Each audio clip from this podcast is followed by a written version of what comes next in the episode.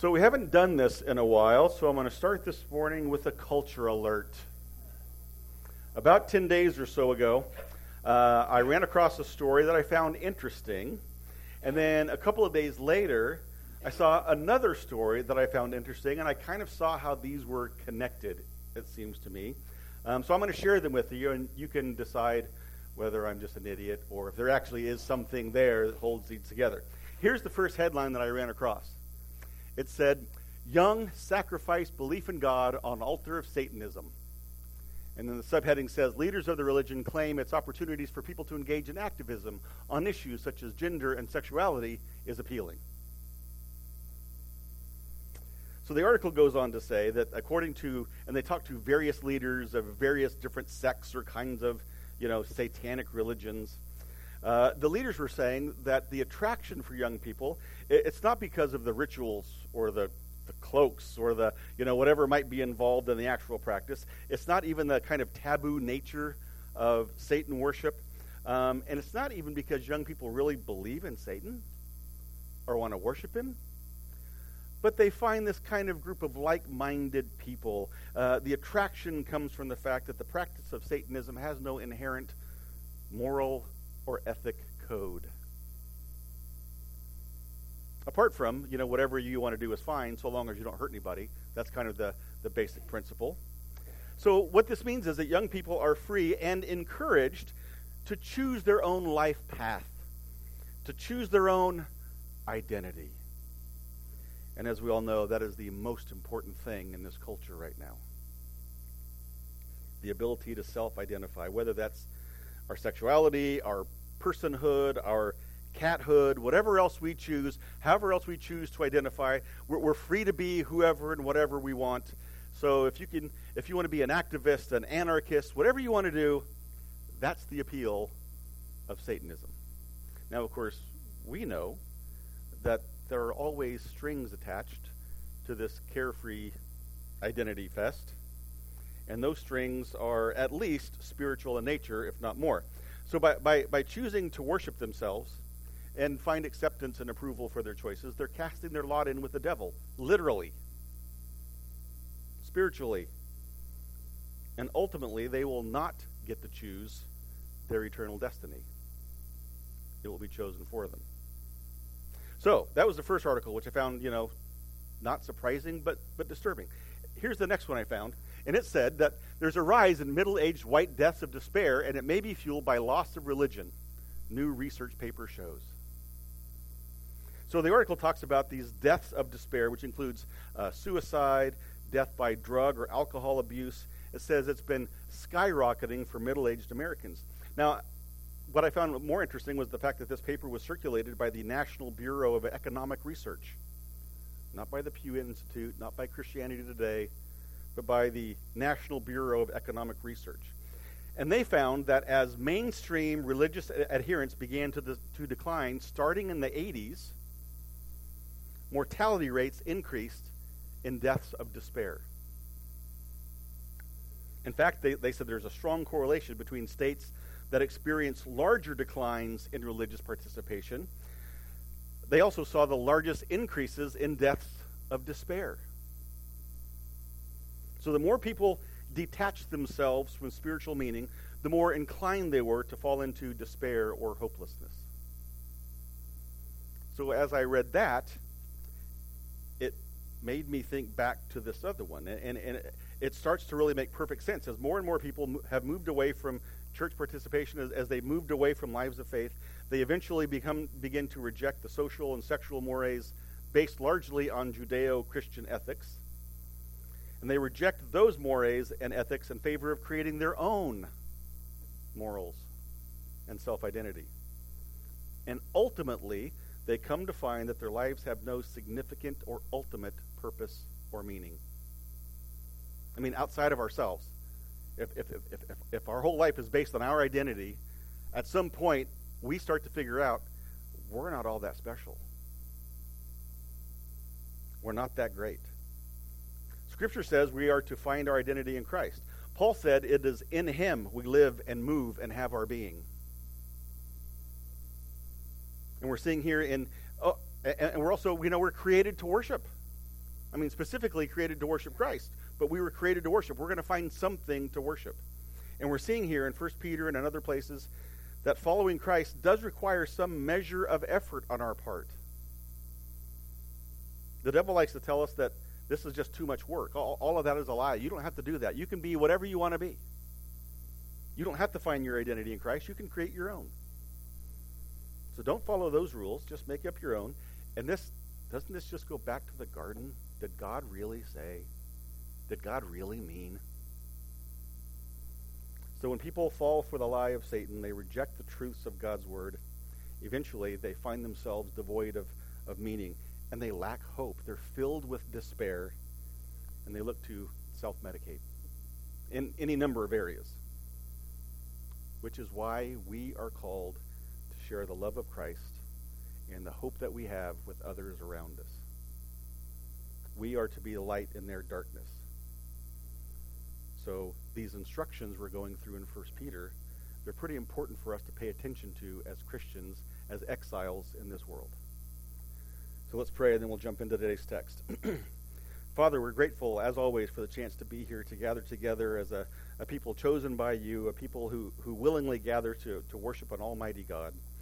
Lord, we thank you for the gift of your word and for the, the wisdom that it contains. I pray that as we go through today's text, Lord, that there's something here that, uh, that finds a, a place in our hearts that, that calls us to re-examine, reevaluate, maybe just reconfirm what we are trying to do and how we are trying to live how we live in this life matters. So I pray that you open our, our hearts and our ears for the message that you have for us this morning. In Jesus' name, amen. so for the last couple chapters or so, uh, we've been talking about our conduct as Christians, our patterns of behavior, our lifestyles, and what they should look like. You know, and going back a couple chapters, in chapter 2 it says, Beloved, I urge you as sojourners and exiles to abstain from the passions of the flesh, which wage war against your soul Keep your conduct among the Gentiles honorable, so that when they speak against you as evildoers, they may see your good deeds and glorify God on the day of visitation. So we're t- told to keep our, our conduct honorable among the Gentiles. And, and then Peter goes into a discussion of what some of those areas of conduct are. But, but just prior to that, Peter, Peter warns us that we need to abstain from passions of the flesh because they will wage war against our soul. I mean, just that language alone, wage war against us. It tells us that sin is pretty antagonistic in the life of a Christian. It is not neutral. Sins are not neutral. It's working against us as believers. So we're engaged in heavy duty spiritual warfare. And indulging in those passions, in essence, losing the spiritual battle, it will start to make us feel and then believe that our identity is based not in the Christ who died for us, but our identity is based on our sexual preference or our socioeconomic status or what kind of car we drive, what, what animal we spiritually identify with. I mean, all kinds of things can we can start to lose our focus on, on how we are to live. So Satan allows and encourages us to move into any and all of those directions. He just he doesn't care where we find our identity, so long as it's not in Christ. So long as we're not glorifying God in our conduct. Feel free to do all of those things.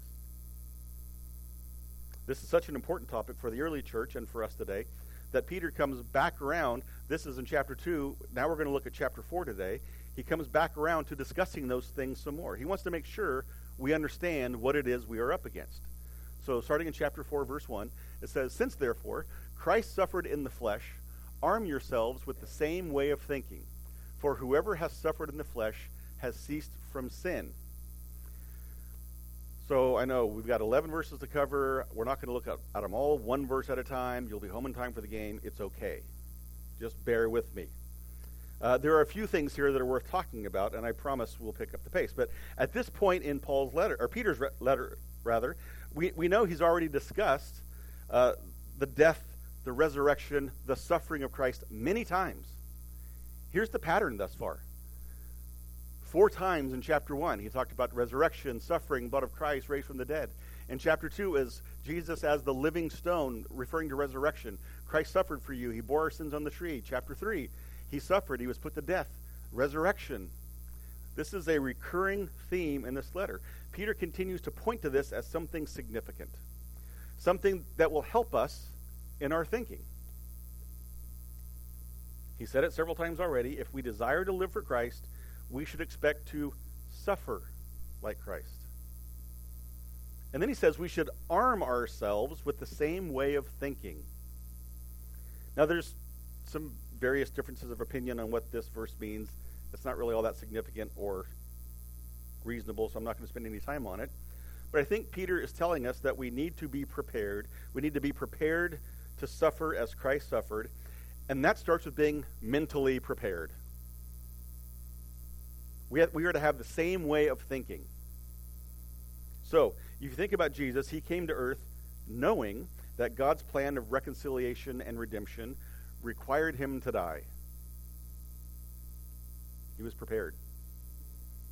And more than that, really, it, it, required him to be rejected, to be accused and abused and mocked and tortured and nailed to a cross.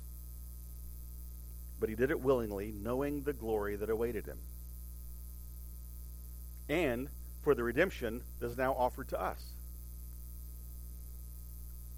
But the glory that awaited him was far greater than anything man could do to him. That was part of his mental preparation. We are to arm ourselves in the same way of thinking. And if you remember back in, in the early chapter, chapter 1, verse 13, Peter told us to prepare our minds for action. He told us to set our hope on the grace that will come at the revelation of Jesus Christ. This is a very active command. We are to always be on guard, be prepared, keep our mind ready, keep our hope set. So actively arm yourself, arm yourselves with the same way of thinking. Know where your hope resides, and that that is far greater than anything man can do to us in exchange. Well, then Peter moves on to the next section, which has caused some confusion. Uh, and it says, Whoever has suffered in the flesh has ceased from sin. Now, to help make sense of this, I think we need to see the next verse for context, maybe even go backwards a little bit, but here's where it continues. For whoever has suffered in the flesh has ceased from sin, so as to live for the rest of the time in the flesh, no longer for human passions, but for the will of God. That completes the thought. So, first of all, I think I, we can safely say that Peter is not suggesting that once we are properly armed, once we're mentally prepared for suffering, that we will never sin again. Not only does that not find support anywhere else in Scripture, it does not find support anywhere in this room or in any other church that is meeting this morning. It's a room full of sinners. So Peter must mean something else. So he goes on to say that once we are armed and prepared, uh, that prepares us to live for the rest of our time in the flesh as exiles. As, as long as we're on planet Earth, we should be prepared. But that we will or should no longer be driven by, we should no longer be enticed by human passions. But rather, we choose, we engage our minds, we choose to live for the will of God. So he's not saying we won't ever sin again. What he is saying is that we are now equipped to choose not to sin. He's not saying we're going to make that choice perfectly, but we're equipped to make that choice. So we now choose to glorify God. That's our aim. We prepare ourselves, head and heart, body and soul, to live with good conduct we are prepared to suffer for righteousness. We're prepared to follow God's will, which gives us a new set of desires. It gives us a new way of thinking, a new way of living. The gift of the Holy Spirit is now in us to, to lead us into truth, to lead us away from sin. And that allows us to have control over the old passions of the flesh. So, this is speaking to the, the change in our lives when we seek to follow Christ. There should be a difference. There should be a contrast between the old us and the new us. We just don't do it perfectly all the time. This leads us to the next verse.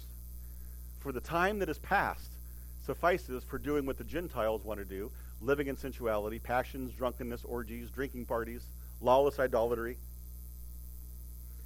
So Peter now gives us this list of behaviors and activities that Christians should not be engaging in, although we might have before Christ. We should not be doing these things now. We're now empowered. We're, we're equipped, equipped to, to, to choose not to do these things. and he's writing to believers, he still has to remind us. These things ought to be in your past. They shouldn't be part of your present. As followers of Christ, we ought not be living, we ought not continue to live like the Gentiles choose to live. Our lives and lifestyle should be different. And he lists some of these common areas of sin. So he talks about we should not be living in sensuality. Some older translations, like I think King James might say licentiousness, which really sounds heavy. That's a, that's a hard sin. It's a deep, hard sin. But this essentially just means living without moral restraint. Do what you want to do.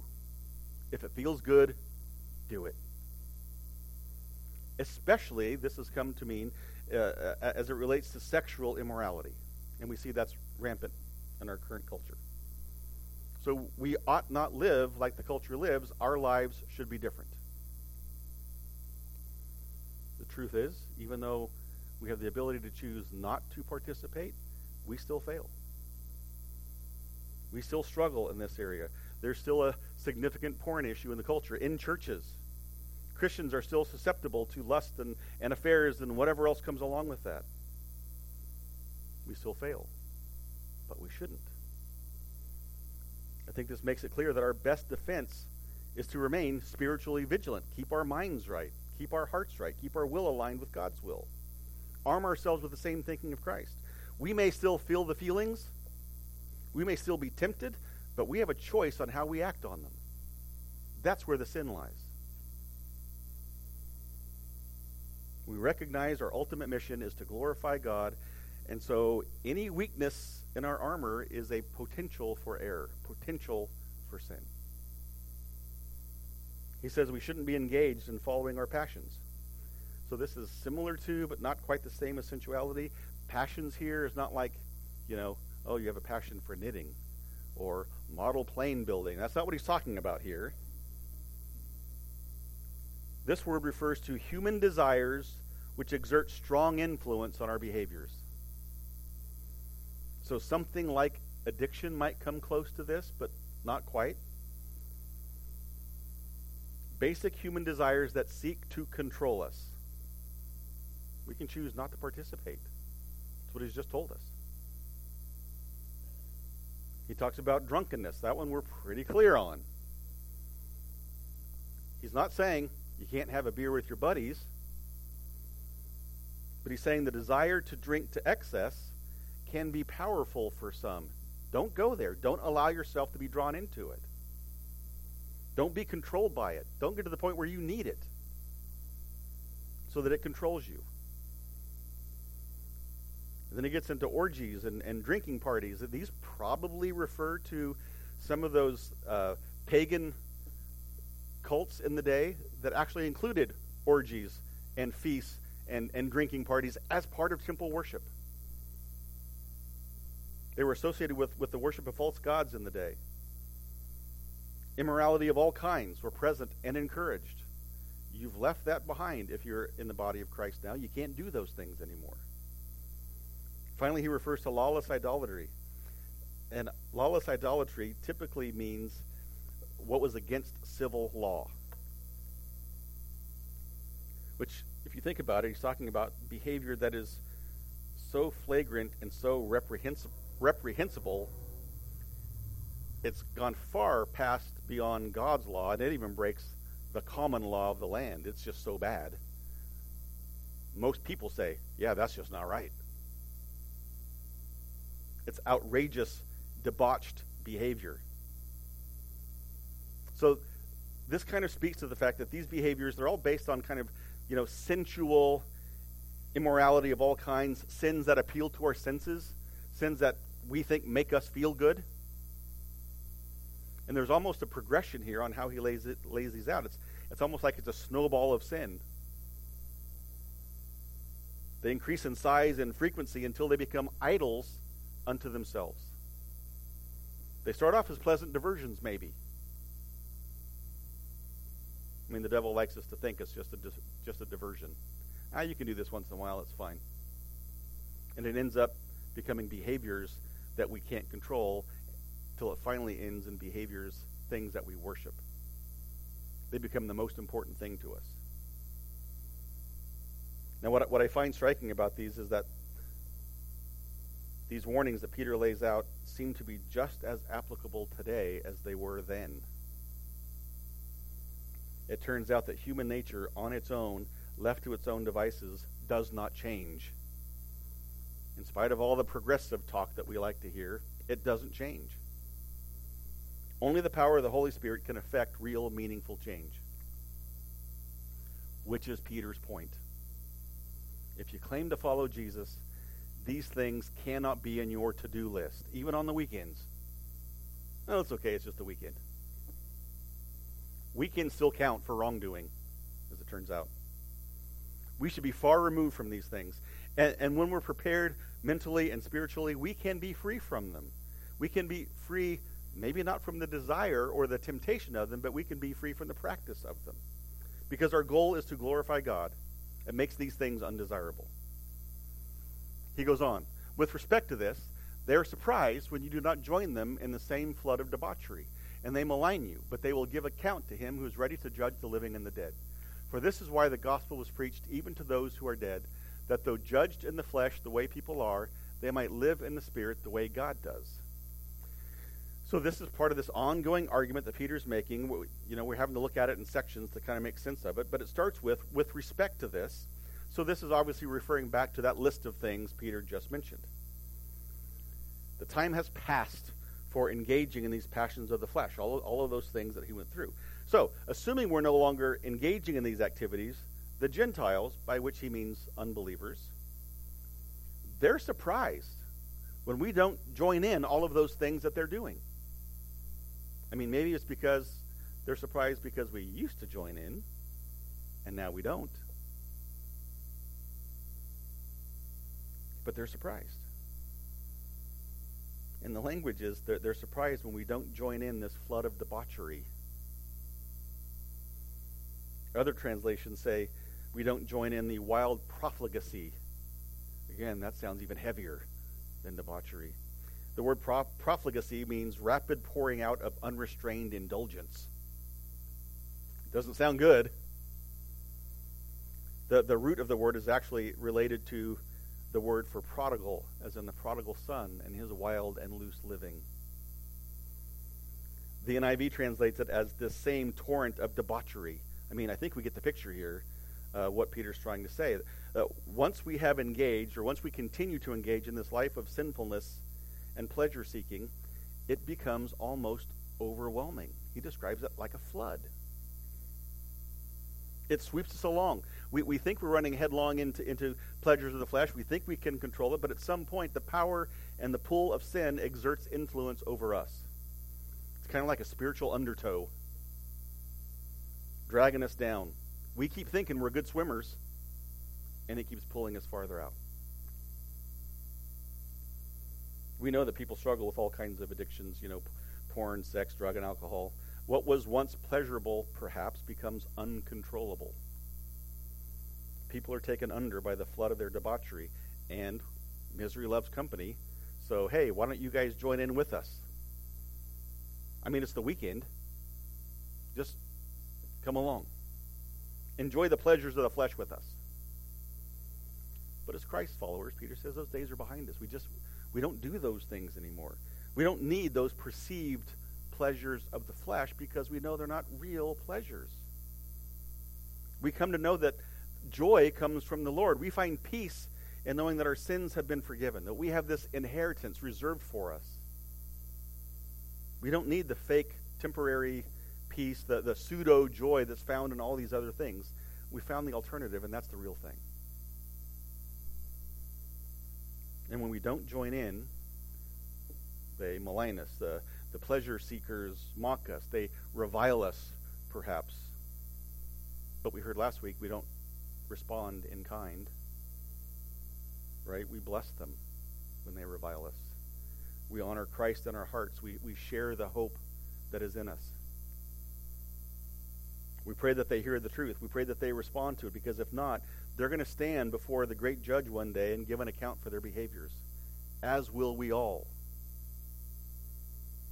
And they will answer for their treatment of you, but more importantly, they're going to have to answer for their rejection of the Savior. So Peter adds here that judgment will come for the living and the dead. And he says this is why the gospel was preached even to those who were dead.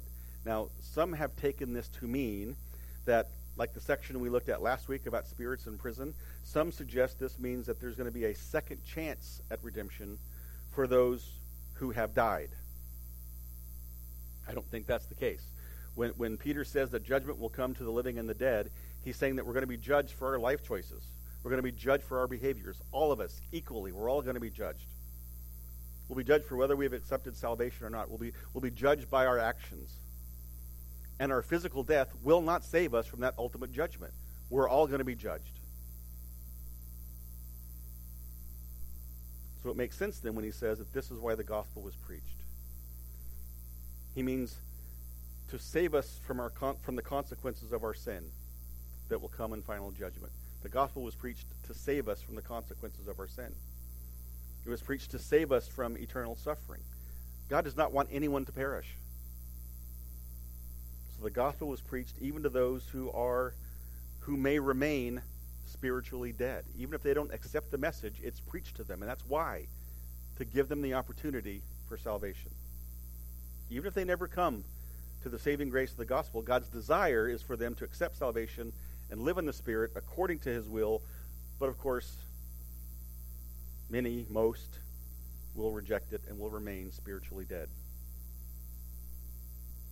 I think that's the meaning of Peter's writing here. It's what makes the most sense. It's, it's what is biblically consistent. There's not a second chance offered for those who have died without accepting Christ. And then Peter adds an even more sober reminder the end of all things is at hand. Therefore, be self controlled and sober minded for the sake of your prayers. Above all, keep loving one another earnestly, since love covers a multitude of sins. Show hospitality to one another without grumbling. As each has received a gift, use it to serve one another as good stewards of God's varied grace. Whoever speaks as one who speaks oracles of God. Whoever serves as one who serves by the strength that God supplies, in order that in everything God may be glorified through Jesus Christ. To him belong glory and dominion forever and ever. Amen. So I think Peter surely has in mind here this pattern or, or plan of redemptive history as he understands it. When he, when he says the end of all things is at hand, I think he's looking at this big picture, uh, and, and it's like a puzzle, and all the pieces are now in place. He's, he's looking at all of this and realizing that the end is imminent or it's possible. It could come anytime. Everything's prepared. All the pieces are in place. Mankind has, has experienced creation, the fall, the, the, the, the plight, the saga of Abraham, the rise and fall of Israel, the birth of Christ, his death and resurrection, his ascension, the pouring out of the Holy Spirit on the day of Pentecost, all the way up through now the, the, the present day church, wherever Peter's writing here, 30, 40 days after the the death, the resurrection of Christ. Peter was eyewitness to these last things, even. So he's looking at all of history and saying, okay, every all the pieces are in place. Jesus could come back literally any minute. It remains true today. So, believers, knowing, believing that Jesus could be here before I finish this sentence.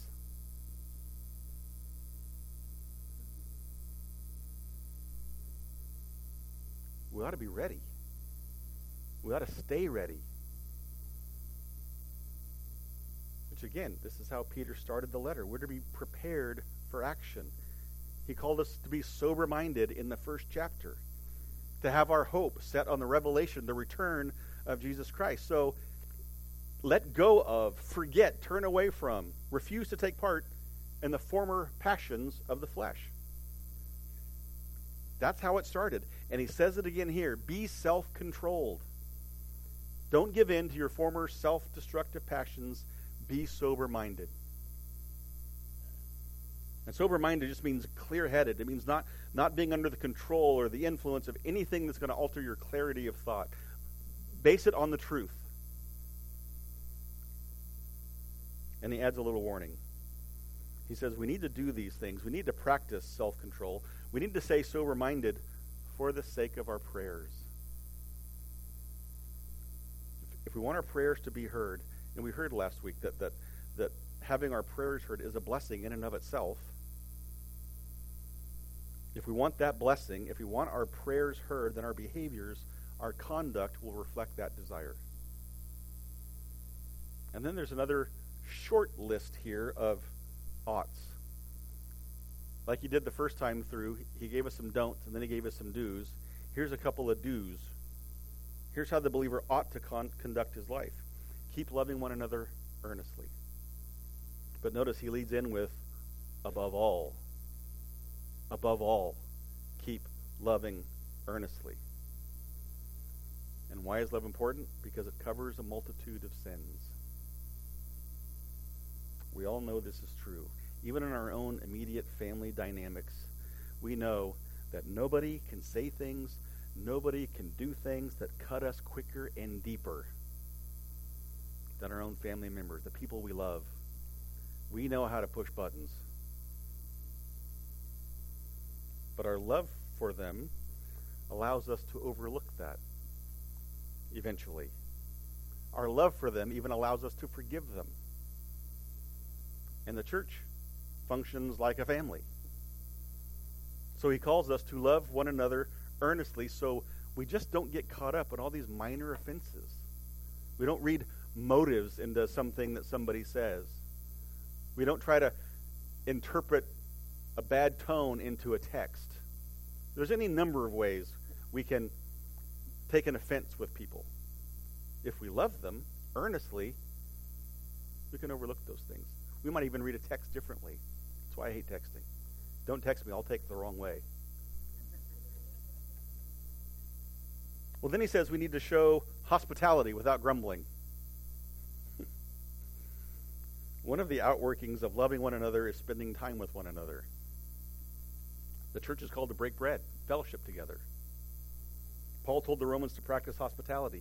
Hebrews said that we should practice hospitality to strangers because it could be angels and we don't know it. Hospitality is a work of love. Not only should we do it, we should do it without complaining. There are weeks some of us do this well. That might be followed by a week. We might grumble a little bit. I don't want to have anybody over this week. I'm kind of sick of people after this week. I don't want to do it.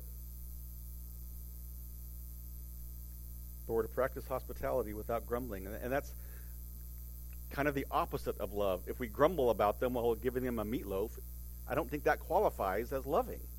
That's just feeding. We're to practice hospitality. Peter talks about how we're to use our gifts. And he gets into this section. I think Peter's referring both to the, those gifts which we've been given just by virtue of being born, genetics, you know, upbringing. Uh, maybe we have an outgoing nature or sense of humor, analytical ability, uh, you know, an affinity for numbers and math. There are some weird people out there that have that particular gift. We all have areas of natural ability, but he's also referring to those spiritual gifts we received when we become believers.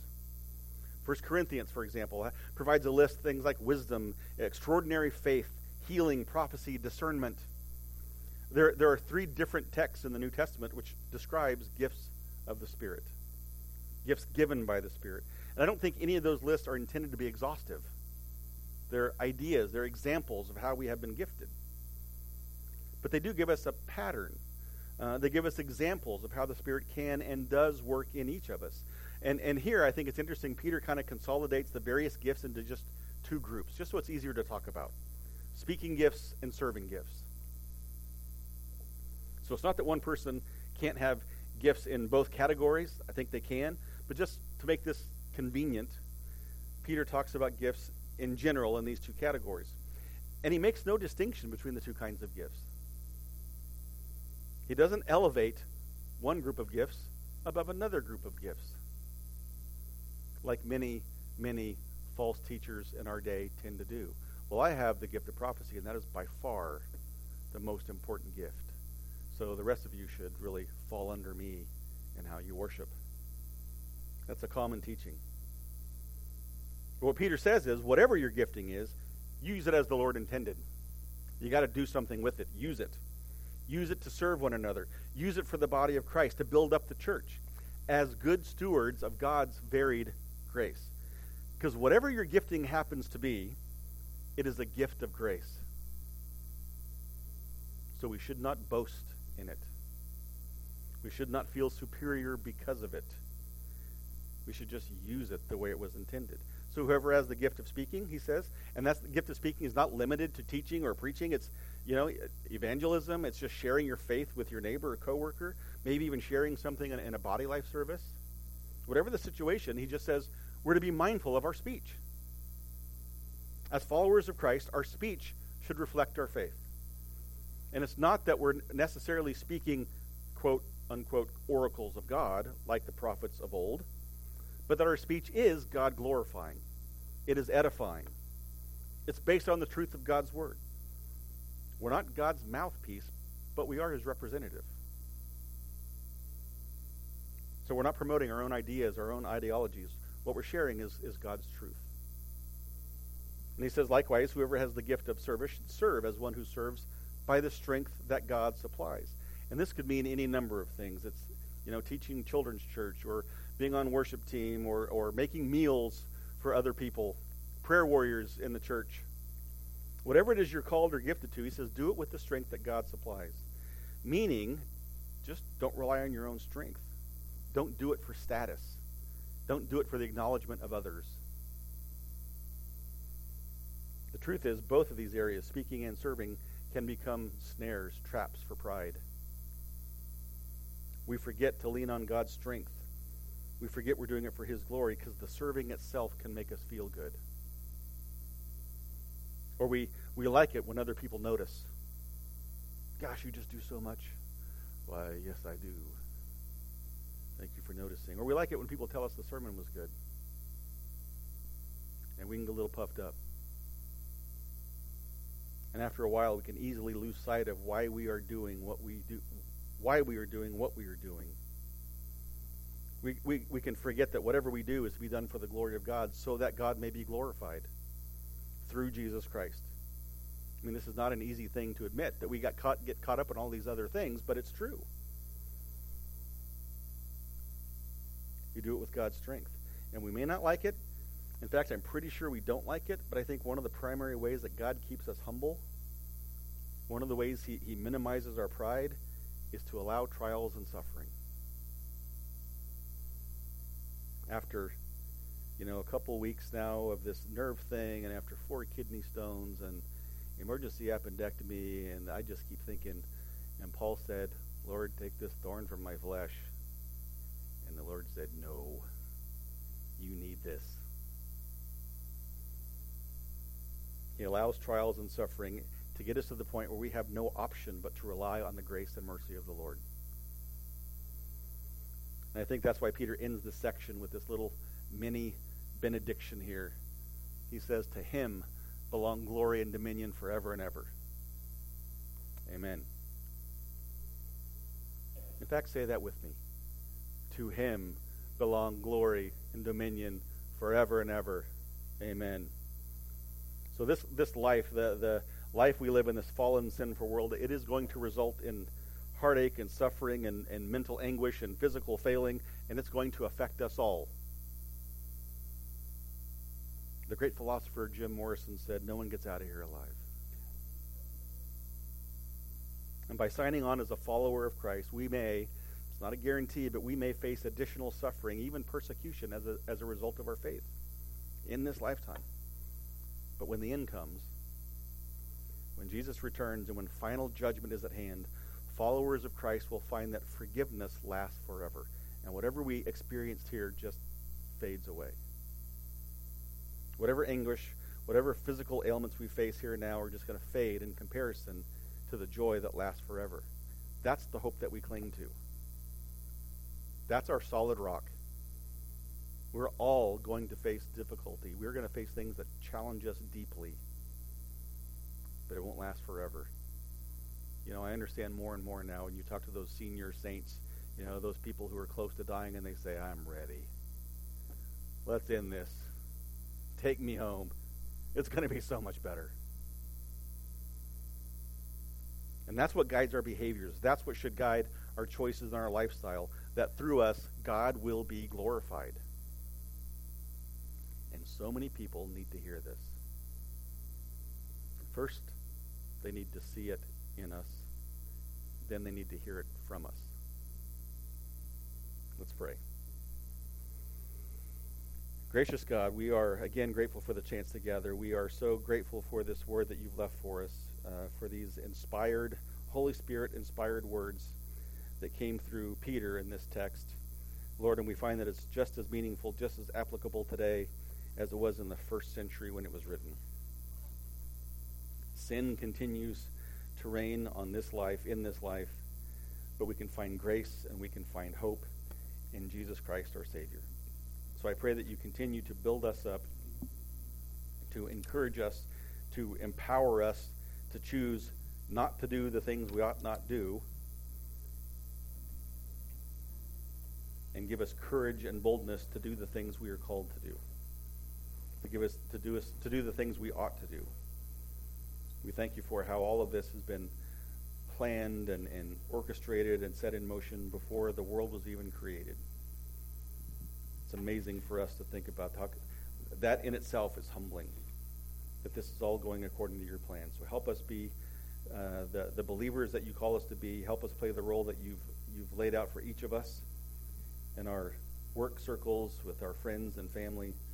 Uh, Lord, help us be good representatives of the gospel of grace. We thank you for your love for us. In Jesus' name, amen.